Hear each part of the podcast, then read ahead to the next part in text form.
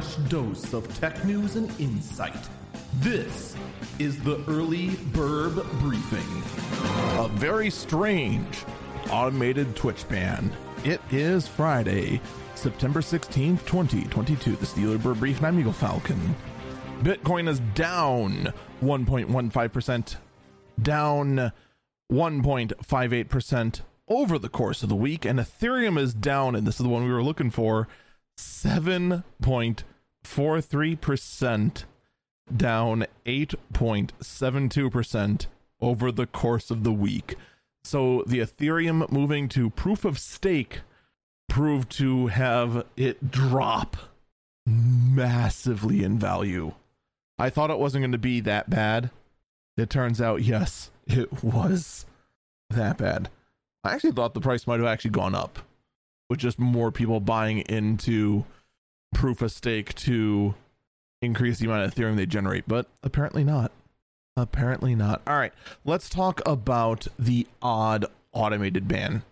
First, let's talk about the person who was banned. The person who was banned for only one hour, eight minutes, and 36 seconds goes by the name Zepla HQ. She is a Ukrainian streamer who primarily streams Final Fantasy 14 and has been pretty much on the road until very recently escaping Ukraine just before the Russian invasion and pretty much having almost nowhere to go until only just recently when she flew to the United States and has something of a more long term home. At least that's how it was explained to me. There's probably some details I missed somewhere along there. And in fact, in the past, she is a big enough streamer and is in fact a Twitch partner that she has had an issue with scammers trying to impersonate her and trick her community into falling for various phishing links and fake giveaways and all kinds of things. And in fact, Zepla has tried to get Twitch to crack down on these imperson on these impersonators with limited results. So why am I bringing all this up? Well, like I said, she was banned for 1 hour. The reason she was banned for impersonating herself. Now this gets even better because when you're banned, even for a short period of time, when the ban is lifted, there is a lot of damage that has been done. She lost over 150,000 followers. Her VODs are gone. They may have been recovered by now, but they were gone. And of course, who knows what else? Odds are pretty good that a bunch of subs were lost as well, which is literally financial damages at that point. And when you're talking about a streamer like Zepla, who is already going through a lot of financial stress as it is, you know, having to, you know, run from your home that is being invaded and bombed, a blow like this is absolutely devastating, even if it appears that a lot of the damage that was done has been reverted 12 hours later. Of course, who knows if it's ever going to get back to what it was? It probably eventually will and eventually surpass it. But this is still absolutely something that should have never happened at all. So, how did it happen? We will most likely never know. Twitch is not really one to actually go ahead and admit these kind of mistakes, but here's my theory. Do you remember a few years back when there was that huge problem with hate raiders? That, granted, was only a handful of people that were using a colossal amount of automatically created accounts being used for chatbots spamming hateful messages on repeat to the point where no moderation team could keep up with it, doing it all manually. Well, Twitch mentioned that they were going ahead and implementing automated countermeasures to prevent anything like that from happening again after they failed to handle it for weeks. I wonder if between some bad reports and the fact that her Twitch name is Zepla HQ, including those two random letter, r- random air quotes letters at the end of what she's normally known as Zepla at the end. triggered something in the bots along with the report system and automatically made the ban. Of course, if that was the case, Twitch will never admit it, but I do have to wonder. In either case, this should have never happened. At all. There is no excuse for this. And I do hope that things do get better for Miss Zepla moving on down the road. Now, speaking of oddball things in the world, Nintendo put out a um a port forwarding guide for Splatoon 3 just in case your router was not properly forwarding traffic for Splatoon 3 to your Switch. I am going to give you the instructions they give word for word. You tell me if you see anything wrong. Step 1 Access your router's settings.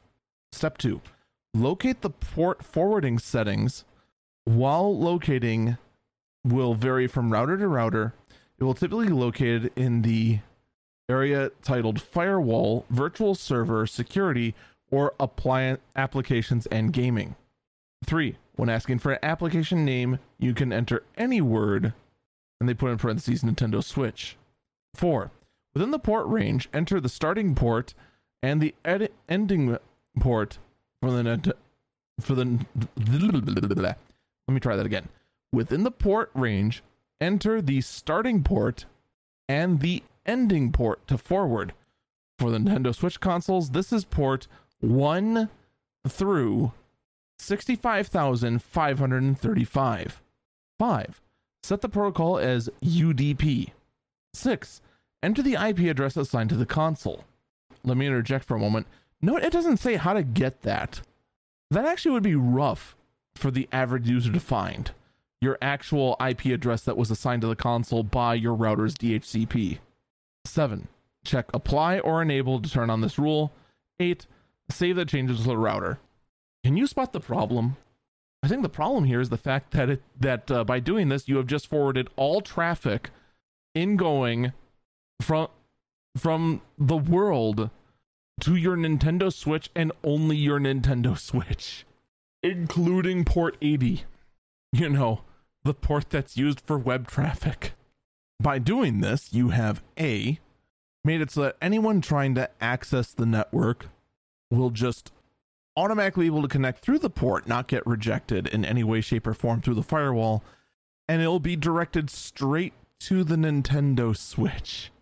Do not, under any circumstances, follow these instructions. These instructions are really, really stupid. What what Nintendo should have done was just give us the port that is used. The other thing I'll also point out is the fact that the only majority of people do not need to port forward to use Splatoon 3 at all. Almost no one has needed to. So the fact that this has existed at all is mind blowing. Completely and utterly. There's no other way to phrase this. So, I guess we'll just have to see if Nintendo wants to go ahead and give us the actual information to do it correctly. In breaking news, this actually broke as I'm recording this pretty much right now. Uber apparently is investigating a cybersecurity incident. We have no information as to what it is, what information has been, has been taken. All we know is that Uber has been hacked and they are looking into it right now. We will probably have more information for you on Eagle Eyes on Tech in a couple of days. But speaking of Uber, the FTC is looking into protections for gig workers from unfair or deceptive algorithms.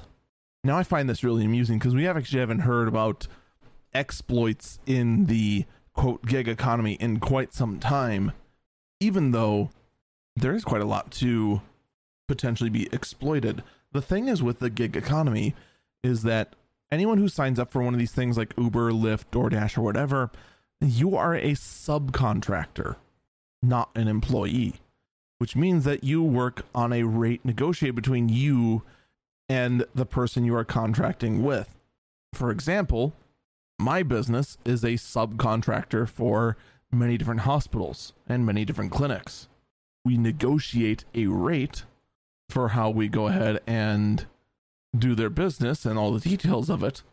And I make sure the rate is enough that I can turn a profit and far more importantly pay my employees and pay the bills to make to get the job done but that it is still low enough that the person we are subcontracting with would accept our bid over say some other company that is well not me in the case of a gig economy you don't have that negotiation with uber or lyft you just work for the rate they say and you have no choice in the matter. The same with a lot of these for that fact. But they want to reap the benefits of, in fact, that you are not an employee and thus don't have to pay attention to things such as the minimum wage or health insurance or anything of that nature. And that can be rather exploitative, as you can probably imagine. So to see the FTC kind of now finally step into this sort of thing years after the fact is curious. I don't know if things have been better or worse for people in the gig economy lately. I know this was a big, big issue that was brought up when Uber first launched. Like it was mathematically impossible to turn a profit if you went ahead and got a vehicle specifically for Uber, whether it was new or used. So I am curious to see where this goes. Is there actually something here to actually help with? Or is this just one giant distraction? Or will the FTC have good intentions and just make everything worse for everyone involved? That's going to do it for me. Stay safe and stay healthy.